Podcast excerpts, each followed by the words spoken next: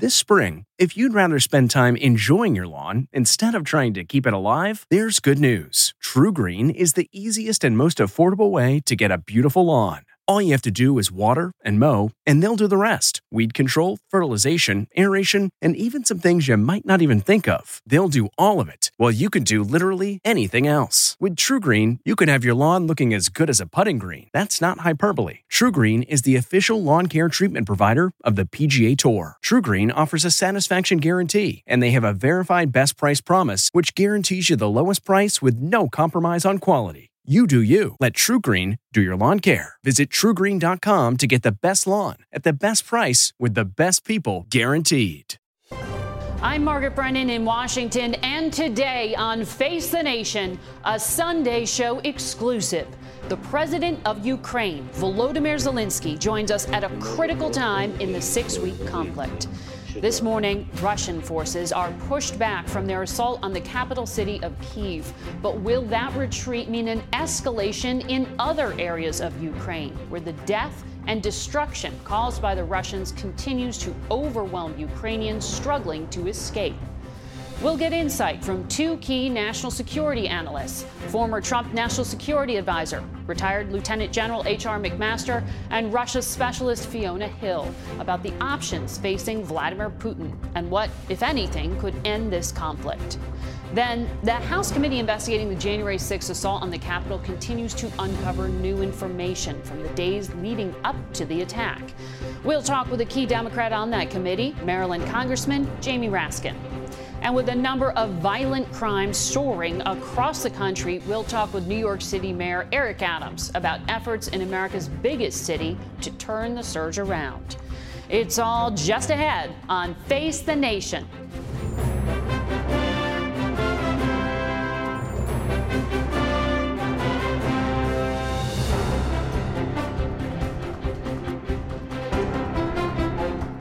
As we come on the air, the Russian war strategy appears to have undergone a major shift. Two weeks ago, the Russians were focused on surrounding the capital city of Kiev. Now they've upped their assault in the eastern and southern parts of the country. Just this morning, Russian missiles have struck an oil refinery in the Ukrainian port city of Odessa. And there are reports of new explosions in the Russian border town of Belgorod, site of two other Ukrainian strikes last week. It's been a horrific scene since day one, but the atrocities of war are escalating. We warn you, some of the images you are about to see are disturbing. We begin today with Holly Williams reporting from Dnipro, Ukraine. Russian forces have pulled back from around Ukraine's capital, Kiev, and Ukraine says it's retaken more than 30 towns and villages. But what the Russian troops have left behind is sheer horror. In the town of Bucha, the streets are littered with bodies. Some, with their hands tied behind their back, appear to have been executed. Others are buried in a mass grave. More than 300 residents were killed, according to the mayor.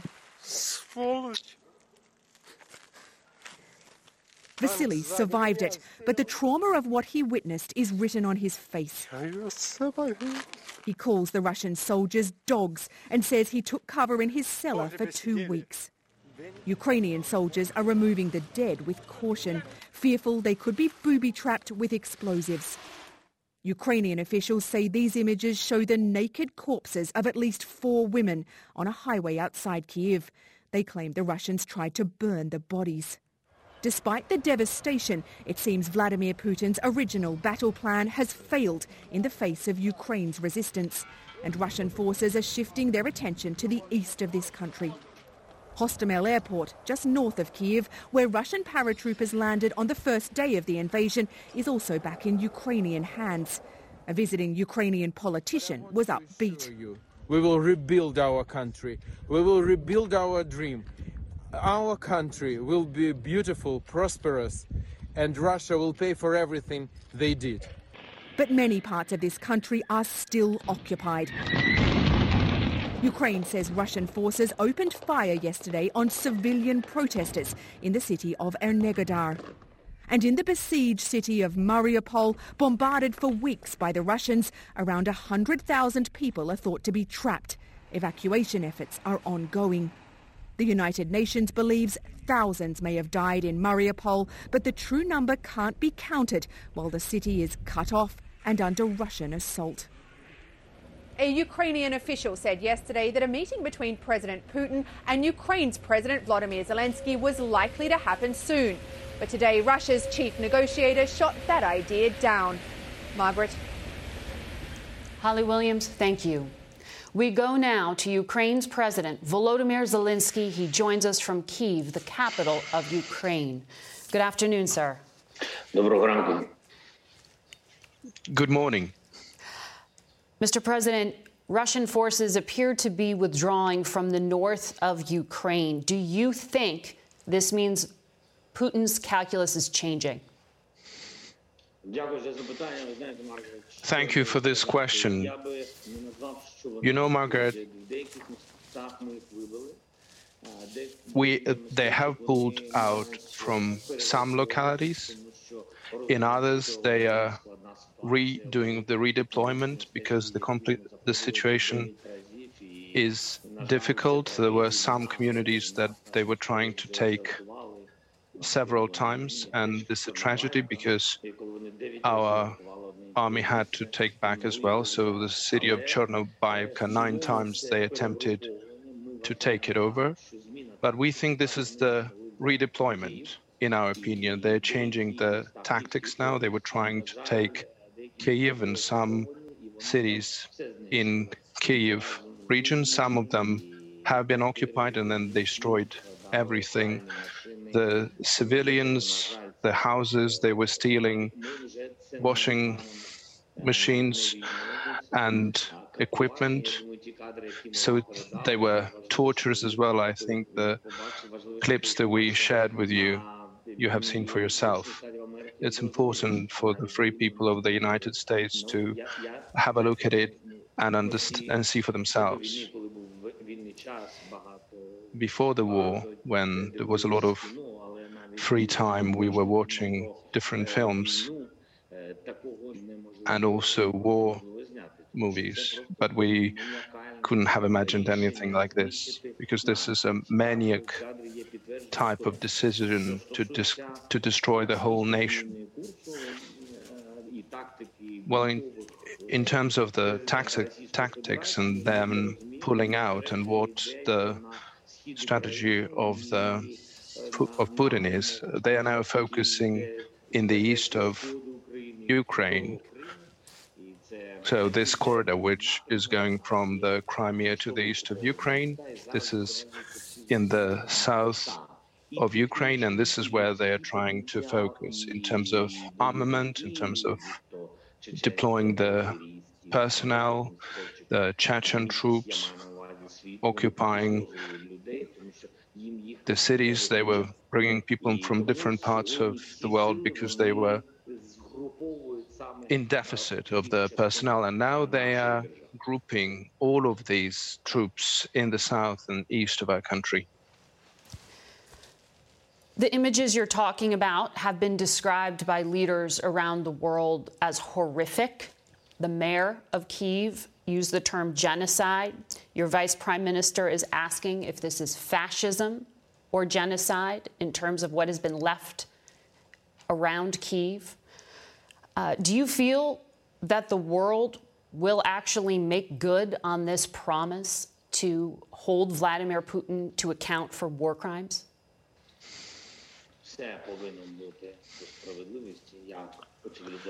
Everything has to be fair and according to justice, as the civilized world will decide.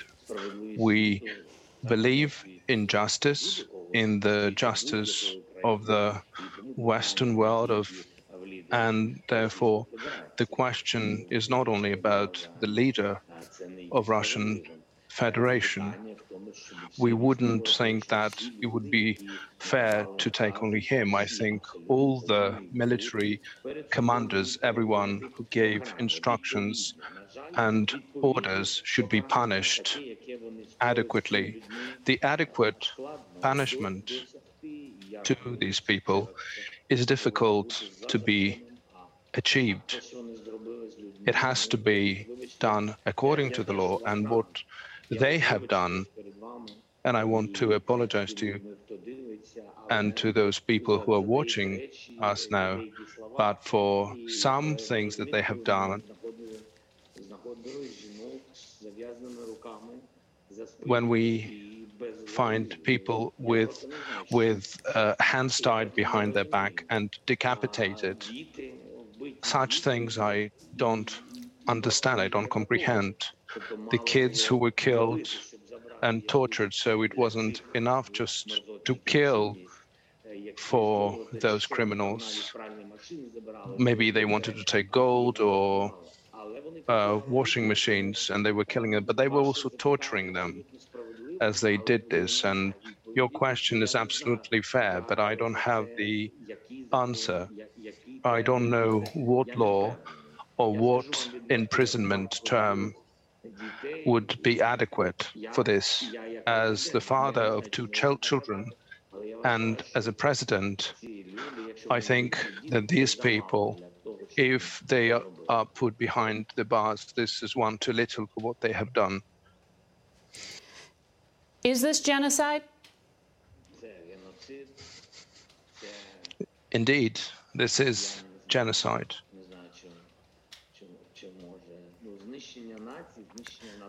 The elimination of the whole nation and the people. We are the citizens of Ukraine. We have more than 100 nationalities. This is about the destruction and extermination of all these nationalities. We are the citizens of Ukraine, and we don't want to be subdued to the policy of Russian Federation. And this is the reason we are being um, destroyed and exterminated. And this is happening in the Europe of the 21st century. So this is the torture of the whole nation. In the Donbass southeast area of your country, the city of Mariupol, are you having any success getting civilians out? Many people, many dozens of people have been evacuated. In certain cities, 35, 30, 40,000 have been evacuated, so altogether hundreds of thousands.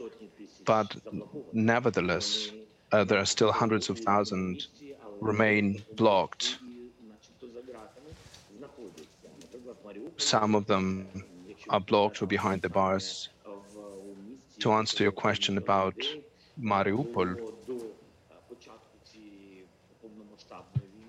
before the beginning of this full-fledged war and the occupation of Mariupol, there have been lots of people and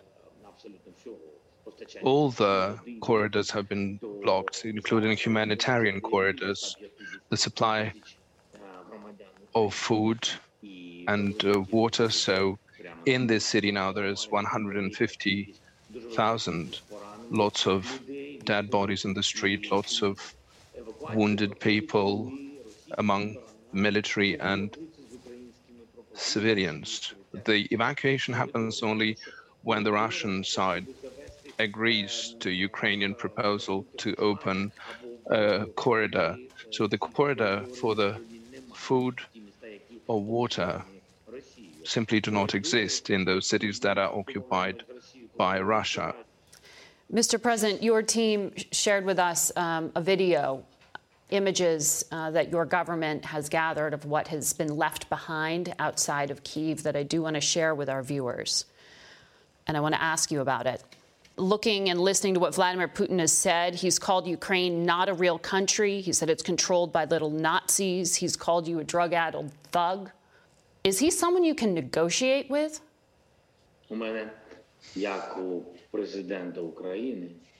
As a president of Ukraine, they cannot be just my personal view about President Putin and a dialogue with the Russian Federation. I have to stand for the interests of my country, so it's difficult to say how, after all what has been done, we can have any kind of negotiations with Russia. That's on the personal level. But as a president, I have to do it. Any war has to end, just end. I'm not talking about ending this with peace, because peace in this situation when there are thousands of people killed is something that I'm not fine with. But there is no any other way. That's I'm saying as a president. There's no any other way but the dialogue. It, if we don't want hundreds of thousands, millions to die. But it's important to have the agreement between the two sides and understanding, or at least the desire to understand that we need to have a dialogue because we're going to stand until the end and they have to understand this. So I keep talking about this dialogue, something that I have been repeating throughout my term as a president. In terms of security guarantees, the United States has given security assurances to Ukraine in the past, and that did not stop this invasion. When you recently spoke with President Biden, did he make you any kind of concrete promise that the U.S. and NATO wouldn't let this happen to Ukraine again? So we don't believe in papers any longer. So we are very grateful for the support of the United States, indeed, and it's a very powerful support. But in terms of security guarantees, we have not received them yet from anyone, and we have to get them. For us, it is important also what the circle of countries who will be providing the security guarantees is going to be and how specifically this will be enforced. So I'm not, as a president, satisfied with just assurance because then I don't know what the agreement is going to be about and whether we will have any agreement with Russia. What are we going to agree about? Who are going to be the guarantors? Because if tomorrow the war starts again and only sanctions will be introduced, well, that's about nothing because sanctions are important. If they cannot stop the aggression, then we don't need such guarantees. Russia seems very interested in this resource rich part of eastern Ukraine. I wonder, will you settle for anything less than a full withdrawal of Russian troops from every inch of Ukrainian soil? This is the bare minimum that we have to start the deoccupation with. It should be 100% withdrawal of troops. to the borders that existed prior to the 24th of February, at least. This would make us to, at least to start discussing other questions about the deoccupation, about how do we li live on after this, how we have our dialogue with them. So I can't even have a meeting when the shelling is going on. So first the ceasefire, then we can have a meeting with the Russian president if they have the, an approach that they is making these authoritarian decisions. Why do we need this bloodshed drama performance for? Let's simply sit down together, the two of us. You can watch the full interview on our website, facethenation.com. We'll be back in one minute. Stay with us. Achieving a gorgeous grin from home isn't a total mystery with Byte clear aligners. Just don't be surprised if all of your sleuthing friends start asking, What's your secret? Begin by ordering your at home impression kit today for only $14.95. Byte clear aligners are doctor directed and delivered to your door. Treatment costs thousands less than braces. Plus, they offer flexible financing, accept eligible insurance, and you can pay with your HSA FSA. Get 80% off your impression kit when you use code WONDERY at Byte.com. That's B-Y-T-E dot com. Start your confidence journey today with Byte. Delve into the shadows of the mind with Sleeping Dogs, a gripping murder mystery starring Academy Award winner Russell Crowe. Now available on digital. Crowe portrays an ex homicide detective unraveling a brutal murder he can't recall. Uncovering secrets from his past, he learns a chilling truth. It's best to let sleeping dogs lie. Visit sleepingdogsmovie.com slash Wondery to watch Sleeping Dogs, now on digital. That's sleepingdogsmovie.com slash Wondery. We turn now to former National Security Council Senior Director for European and Russian Affairs, Fiona Hill. She's also the author of There Is Nothing for You Here. Glad to have you back with us. Thanks, Margaret. Uh, it was extraordinary to have this conversation with President Zelensky, particularly at this moment as these images emerge of what has happened, the devastation in and around Kiev. He's talking about looting, the reports of mass rape, mass graves. Is this how the Russian military always behaves? Well, this is clearly not a special military operation, is it, when we see all of these images? And unfortunately, it's following a pattern that goes back um, historically. I mean, look, a lot of this wasn't talked about so much after World War II, but when the Red Army uh, moved into Berlin, there was mass rape of, uh, of German women in the city. And obviously, in the wake of World War II, people didn't really want to talk about that so much, given all the atrocities that were committed by German forces and the Nazis.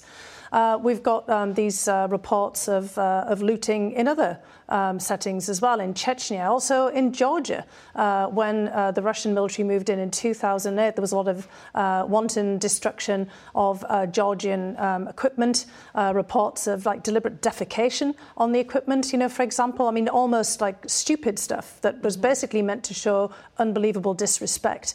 But look, we see in many wartime scenarios all the way through history these kinds of reports. But if there was genuinely a special military operation to liberate a fraternal country from, you know, what uh, Putin was describing as Nazis, you would not expect this kind of conduct. So either this is a complete breakdown of command and control, or it's actually being sanctioned in some way to teach the Ukrainians a lesson. Either way, this is actually pretty disastrous and obviously requires some kind of serious response in the international community. You know, the United States expected Russia to launch an entire electronic warfare blackout in Ukraine when they did this. They haven't. And in fact, one of President Zelensky's most powerful tools is his ability to continue to communicate in the middle of this and to show these images to the world. Was this a big strategic failure by Vladimir Putin? I mean, uh, why is he allowing this? Well, it's a really good question, isn't it? I mean, is it because they actually proved not to have the capacity? Is it that the Ukrainians are pushing back because there's a lot of very technically savvy Ukrainians, a lot of companies? There's obviously a lot of assistance that they're getting from the outside world. I mean, we've heard, um, you know, assistance from Elon Musk, for example. A lot of it's coming from individuals, not just from um, governments. But there's been a lot of strategic blunders by uh, the Russian um, government uh, in this campaign. Clearly, there's lots of things that uh, they didn't expect. First of all, that the campaign has gone on much longer. Second, they haven't been able to decapitate uh, the Ukrainian government. They haven't taken Kiev. We've seen instead that they've just basically uh, wreaked havoc and carnage all over the place. They're engaging in acts uh, not just of what appear to be war crimes, which we're now in the process of um, documenting, but of wanton destruction and um, you know this this crazy looting that you're seeing taking place. I mean, this is really, I think, raising a lot of questions about this much vaunted Russian military uh, that we had all actually expected to uh, perform in a much better fashion across the board. And um, clearly, if the information has not been filtering up to Vladimir Putin, as we've been hearing uh, from his commanders, uh, this must be something of a shock to the system for him as well, which actually then uh, raises a lot of questions about what is he going to do next. Why is Vladimir Putin so concerned with the Donbass region, the eastern region? Well, this is the place that he first got a grip on in 2014 after annexing Crimea. I mean, we know that in 2014 that the Russian government, Putin in particular, had bigger ambitions. He talked about this region of Novorossiya, which extends from the Donbass region all the way through all of these port cities on the Sea of Azov that we've uh, seen completely devastated Melitopol, Mariupol, Berdyansk, for example to Kherson, another of the cities that they've seized, and then all the way down to Odessa, where we're getting reports now that they're fighting, uh, or rather starting to shell Odessa and raising the question of fighting. This is a whole area that was uh, seized by the Russian Empire uh, under Catherine the Great. Putin's talked about it repeatedly, and for him, this zone now of southern Ukraine, along the Black Sea, mm. across uh, the top of the Crimean Peninsula, the Sea of Azov, extending to Donbass, seems to be the area that he's wanting to make sure that he has a hold of no matter what. I want to put up a map here because, you know, we keep hearing that much of the world is picking a side in this conflict against Russia. But actually, it's really just Europe, it's the Americas, um, it's the West, Japan. Is the world actually really lining up against him, or does he have quite a lifeline still? Well, he does still have a lifeline. This is what's really problematic. I mean, the one thing that we have to be very careful about now, I mean, I know that President Zelensky um, is really making a massive appeal for more help from the United States, from the West, from NATO, and from other um, allies, European Union. But we really need to get other international actors mm-hmm. to step up.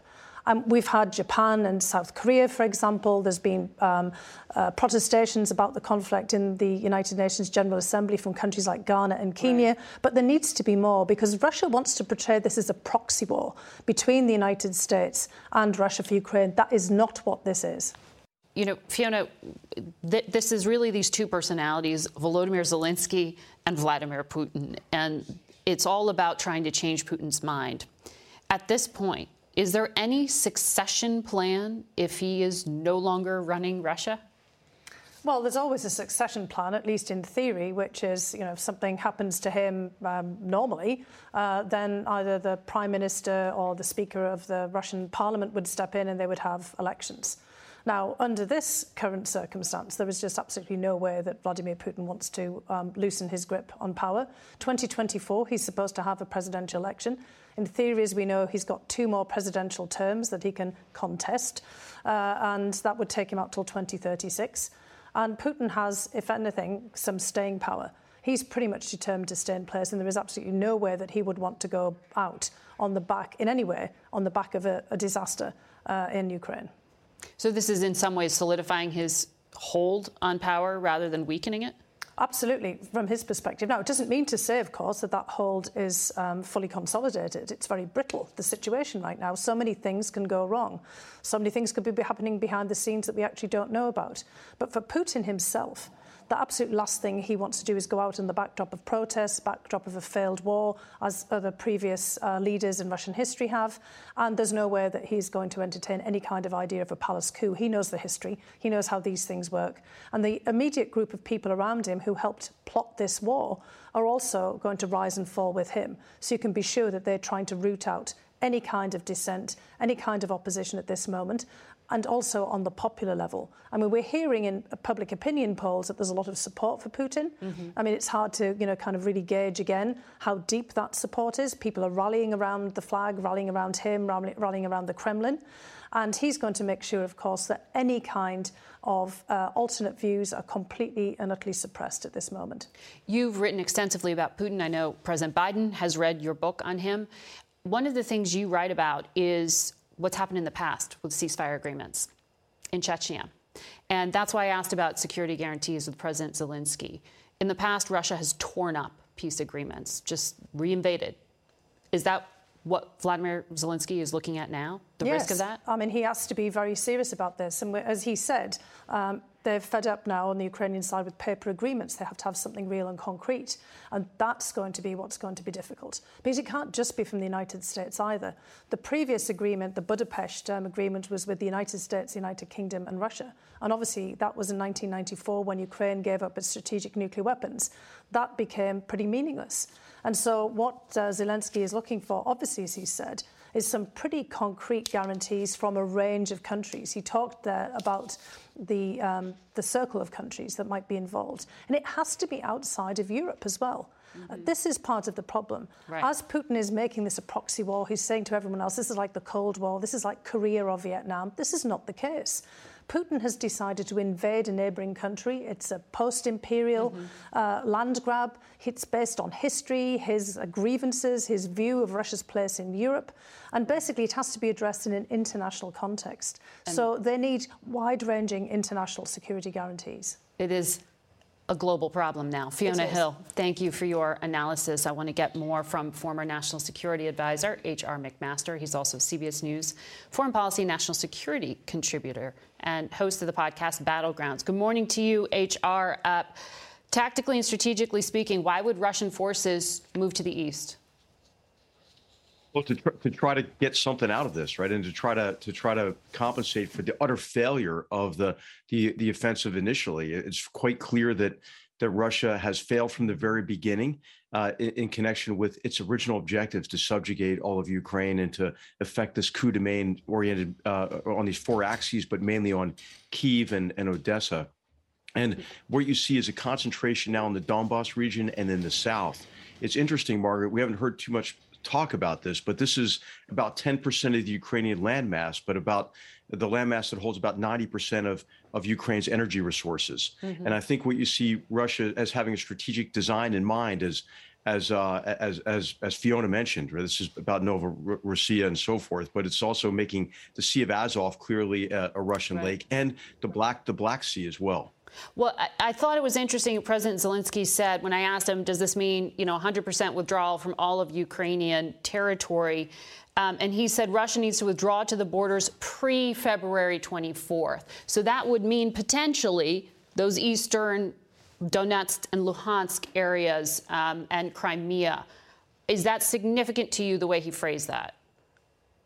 It, it is significant. It means that that you know he's willing to compromise to a certain extent, but I think that's got to be up to him and the Ukrainian people. You've seen the horrors, the devastation. The I, have heard your conversation, which which is just which is terrible uh, with uh, with Zelensky and and and the horrors that they're confronting now in, in the wake of the of the Russian withdrawal. You know, I, I, think that it's going to be up to the Ukrainian people, obviously, if they're willing to compromise at all after that. And it's hard to, to imagine that that they will want to to give up any of their territory. Yeah.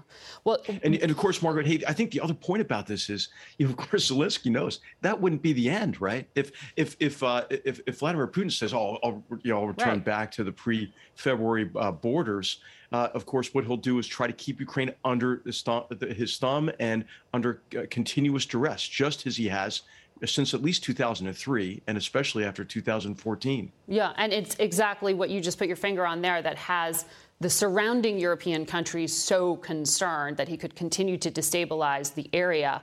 Um, but, but, I want to ask you about that. Why would Putin risk bringing a NATO country into a war that is being described as one where his military is failing? Is the U.S. and Europe making him 10 feet tall when he's not? Yes, I think so. I think I think uh, I think Putin is really on the ropes here, and of course, the what does he have left, Mario? Only only has left are threats, cyber threats. Well, that's not working out for some reason. I think we'll we'll learn more about that later. But then all, the only thing he can do is, is rattle his nuclear saber, which is what he's done. And of course, that's a cause for concern. But I think we have to to not forget the don't part of don't take counsel of our fears. And I think at this stage, what we're seeing when we confront the, the horrors and the mass murder that is that occur has occurred and the horrible abuses, I think we feel now compelled to do more. Well, I think what we shouldn't do is wait any longer to mm-hmm. do what it takes to give Ukraine all the tools necessary to fully beat back this offensive and to make it clear to the Russians that they're going to be unable to renew an offensive in the future. Just to be really clear with our viewers, um, since you, you served in the military for so long, what we are describing and what is being documented as having happened outside Kiev is very far beyond the acceptable code of conduct for U.S. military forces. Can you just put that in context for anyone who would say war is always bloody? How do you see what happened? Well, this this is that's this is a, an unprofessional force. This is a force that is not adhering to the basic military ethic or the or the, the law of war or or or the, or, the, or just war theory. Jus in bello theory requires you to apply force with discipline and discrimination, and and uh, and to protect non-combatants. Of course, Russia actually, its, its tactic was to commit mass murder against non-combatants because it didn't have the military competence to accomplish its objectives uh, through fire and maneuver and the defeat of uh, of, the, of the opposing uh, military force and then the, the then the uh, control of that territory. So this is this is against the law of war. It's it's against uh, it's against the military ethic and it's against what we have in our armed forces. The the you know the professional uh, warrior ethos, which is based on principles such as honor and self-sacrifice, and and that also includes taking on more risk ourselves to protect innocence, e- even uh, even in, a, in, an activity that involves killing and, and the prospect of death. H.R. McMaster, thank you for your analysis today. We'll be right back. CarMax is putting peace of mind back in car shopping by putting you in the driver's seat to find a ride that's right for you. Because at CarMax, we believe you shouldn't just settle for a car, you should love your car. That's why every car we sell is CarMax certified quality so you can be sure with upfront pricing that's the same for every customer. So don't settle. Find love at first drive and start shopping now at CarMax.com. CarMax, the way car buying should be. Okay, picture this. It's Friday afternoon when a thought hits you. I can spend another weekend doing the same old whatever, or I can hop into my all new Hyundai Santa Fe and hit the road. With available HTRAC, all wheel drive, and three row seating, my whole family can head deep into the wild. Conquer the weekend in the all new Hyundai Santa Fe.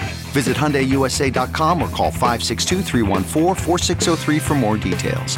Hyundai, there's joy in every journey. Last week, CBS News and the Washington Post revealed that internal White House phone records from January the 6th showed a seven hour gap in President Trump's call logs during the violence at the Capitol that day. Maryland Democratic Congressman Jamie Raskin is on the House committee investigating the attack on the Capitol and joins us here now. Uh, welcome. Thank you for having me. The nation. This seven hour gap um, you have subpoenaed the president's, the former president's assistant, Molly Michael. I know you've been trying to figure out from staff what happened. Do you have any insight? Well, it's a very unusual thing for us to find that suddenly everything goes dark for a seven-hour period in terms of uh, tracking the movements and the conversations of the president. Um, and um, some things we've been able to piece together from other people's interviews and depositions that we know took place during that time. We are aware of other phone calls that took place um, during that time that included uh, the president, but we have no uh, comprehensive, fine grained portrait of what was going on during that period, and that's obviously of um, intense interest to us. Mm-hmm. You still don't have that after debriefing some of these assistant. I mean, his office, the former president's office, was known for being sloppy. Um, he used cell phones. She wasn't, the personal assistant wasn't in the office that day. Is there a chance here that this was just sort of large scale incompetence rather than conspiracy? Well, we're taking that possibility into account. Um, it does seem like the, the gaps are suspiciously tailored to uh, the heart of the events. Um, but we're checking that out. And, you know, our mandate under HR 503 is to get a complete picture of everything that took place on January 6th, the causes leading up to it, and then what we need to do as a country to fortify democratic institutions and processes against future insurrections and coups and attempts to destabilize and overthrow our elections. I mean, it's just an incredible phrase potential future coups. Um, well, uh, it's sort of breathtaking to hear you say it that Congressman way. Mo Brooks said um, just a week or two ago that um, President, former President Trump, continues to try to get him and other Republicans to rescind the election. In other words, he continues to look for a way to nullify an election that he considers fraudulent. Uh, last night, you know, I was at the Gridiron Club dinner and I saw uh, the governor, the Republican governor of New Hampshire, Chris Sununu, who um, I thought um, was a huge breath of fresh air. He said uh, publicly, he broke tradition apparently in the Gridiron Club. He said, Donald Trump is effing crazy. And he didn't say effing, mm-hmm. uh, so I don't want to make any history on your show. Um, but he also seemed to announce that he was going to run for president in 2024, mm-hmm. uh, laying down the gauntlet essentially against the Trump Putin axis within the Republican Party. Mm-hmm. So your earpiece just popped out there. Yeah. but Even though I didn't say the word. Yeah. well, you can hear me. Um, I mean, are you concerned that at the end of this investigation, you're not going to find what it sounds like you're looking for, which is substantiation of a, of a link between a pressure campaign to change the election results and the events of January 6th itself. I mean, are you confident you'll get that and you will be able to make a criminal referral to the Justice Department? Well, no, I think you've put your finger on it. I mean, we know there were two things going on. And one was a violent insurrection that included a mob riot, which injured 150 of our officers with broken jaws and broken necks and broken vertebrae and so on. And then um, that was led by domestic violent extremist groups like the Proud Boys, who uh, you know, then President Trump had told to stand back and stand by. The Oath Keepers, mm-hmm. the Three Percenters, people who've been charged with seditious conspiracy, which means conspiracy to overthrow the government. They shut down the counting of electoral college votes for the first time in American history. Didn't even happen when Lincoln uh, took uh, mm-hmm. took the presidency in 1861. Okay, so there was that violent insurrection, but then there was an attempt at an inside coup, what the political scientists call a self coup. Not a coup against a president, but a coup that's orchestrated by the president against the constitutional system. Mm-hmm. And what we're looking for is the connections between the inside political coup and the violent insurrection. And I do feel confident we're going to be able to tell that story. But tell that story is different in the political context from making a criminal recommendation or a legal proceeding at the Justice Department. Are you confident that will happen? Well, uh, we will lay out the evidence that we see. Now, understand the role of the January 6th Select Committee is to deliver a report to the American people and right. to the Congress. And so individual criminal accountability is something that comes exactly. within the domain of the Department of That's Justice. That's why I wanted to make that clear. Yeah, and, and one of the traditions we want to rebuild that was torn down during the last administration was um, of not having members of Congress and the president trying to dictate policy to the Department of Justice. Well, and that's what the last president did, and I'm glad this president's not doing it. And we don't want to be part of that. How long is too long? Because we keep hearing that the public hearings are getting pushed off. Is it May? Is it June? When do you cut this? I off? think we're. I think that the hearing should be in early May. That's what I'm hoping for. Uh, obviously, we're up against a lot of obstruction. Now, this week. Um, mm-hmm we voted to bring contempt citations against right. uh, Dan Scavino and Peter Navarro, right. the social media guy for him. And Peter Navarro was the, the trade right. advisor who, for some reason, was off involving himself in insurrectionary coup plotting activities. And Those that, guys are claiming executive privilege, which is absurd. And that vote is going to be happening this week. We hope we so, yes. It. We will be back with more Face the Nation in a moment. Okay, picture this. It's Friday afternoon when a thought hits you. I can spend another weekend doing the same old whatever, or I can hop into my all-new Hyundai Santa Fe and hit the road. With available HTRAC all-wheel drive and three-row seating, my whole family can head deep into the wild. Conquer the weekend in the all-new Hyundai Santa Fe. Visit HyundaiUSA.com or call 562 for more details. Hyundai, there's joy in every journey. Angie's list is now Angie, and we've heard a lot of theories about why. I thought it was an eco move. Fewer words, less paper. No, it was so you could say it faster. No, it's to be more iconic. Must be a tech thing. But those aren't quite right. It's because now you can compare upfront prices, book a service instantly, and even get your project handled from start to finish. Sounds easy. It is, and it makes us so much more than just a list. Get started at Angie.com. That's A N G I, or download the app today. We turn now to the stunning increase in violent crime, and fighting that increase is one of the top priorities for New York City's new mayor, Eric Adams. Good morning to you, Mr. Mayor. Good to have you in studio. Thank you. Good to be here. New York City is what the highest number of shootings in a decade, more than 40% spike in homicides over the last two years. You've some of the toughest gun laws in the country. Where are all these weapons coming from?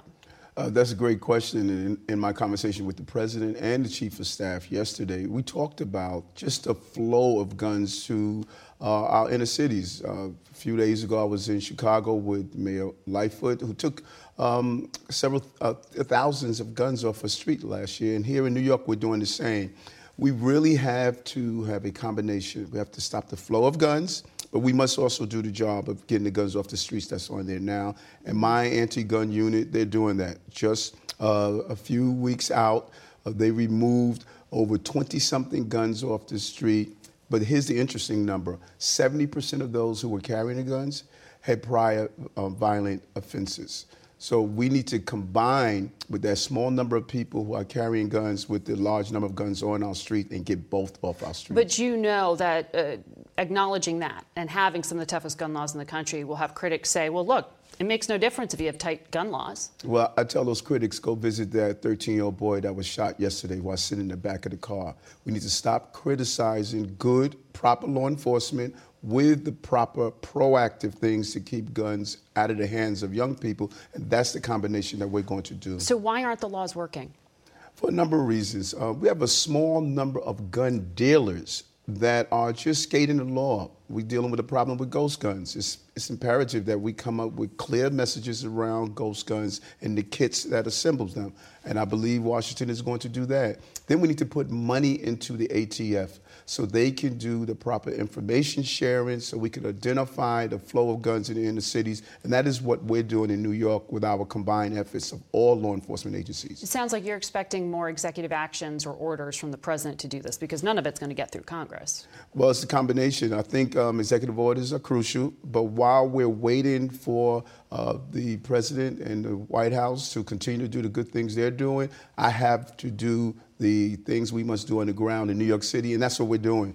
Uh, my officers are stepping up with quality of life issues, and we're zeroing in on dangerous gangs and zeroing in on those who are trigger pullers and carrying guns. I want to ask you about that. You called it quality of life. It's quality of life enforcement. Um, you uh, yourself have been quite critical of past mayors when they have used tactics known as like broken windows, right? Going after these sort of smaller scale crimes. Quality of life includes offenses that are precursors to violence, marijuana sales, public urination, things like that. Aren't these the same zero tolerance policies that in the past have been exploited and caused civil rights violations? Oh, and I'm glad that you, you know, you pointed out the history because this is my history of fighting against heavy-handed and abusive policing. You can have the justice that we deserve with the safety we need. Here's what we talk about when we say quality of life.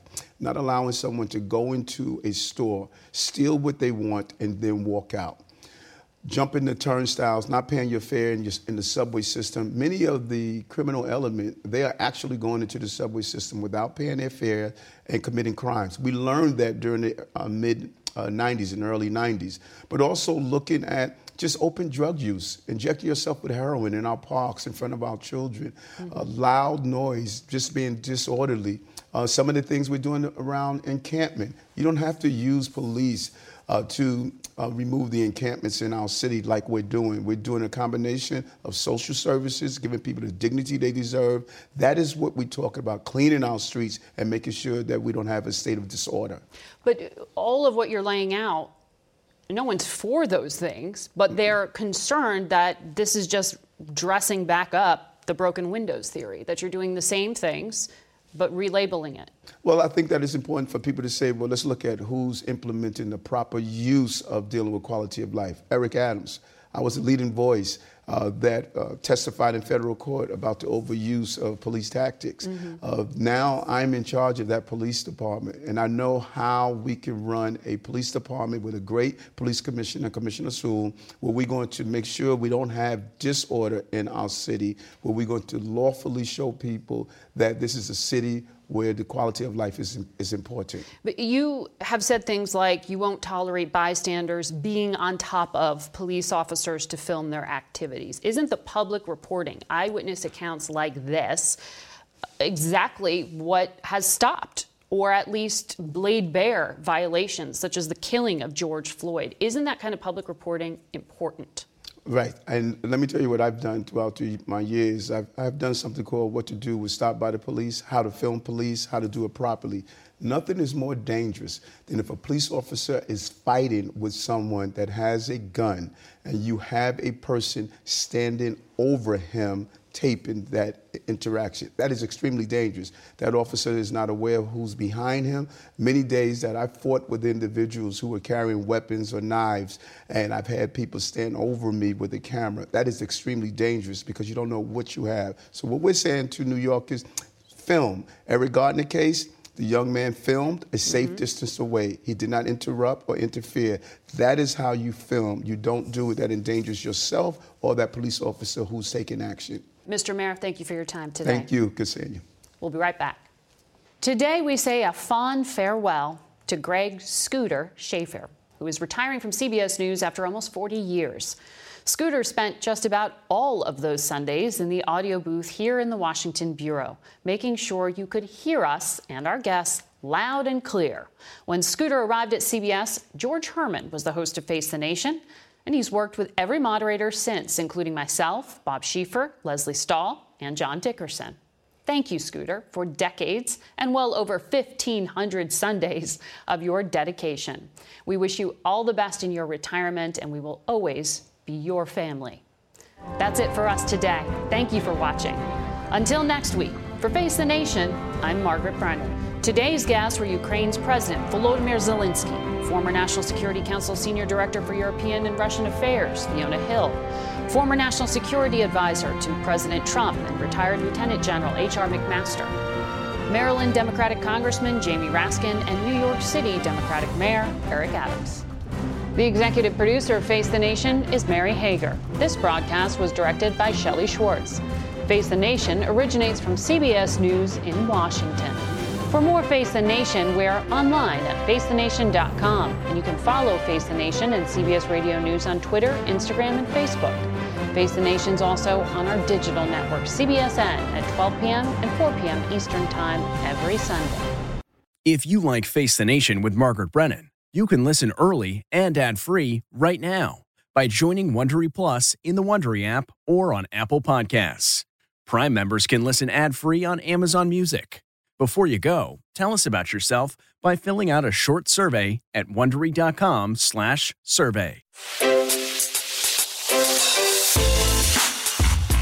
Hi, this is Jill Schlesinger, CBS News business analyst, certified financial planner, and host of the Money Watch podcast. This is the show where your money is not scary and it's not boring. It is a show that's all about you. It's your questions that make it possible for me to provide unconventional and entertaining insights on your money and maybe more importantly, on your life. I'm going to be your financial coach, someone who brings common sense and an insider's perspective on how to manage your money and your emotions. And I promise we are going to have a little bit of fun along the way. Have a question from retirement to career changes to college funding? Just send us an email at askjill at jillonmoney.com. Follow Money Watch wherever you get your podcasts. You can listen ad free on the Amazon Music or Wondery app. Catch every episode of 60 Minutes, America's most watched news magazine show, as a podcast. Hear in depth investigations across politics, news, and entertainment on your schedule. Listen to 60 Minutes ad free on Wondery Plus.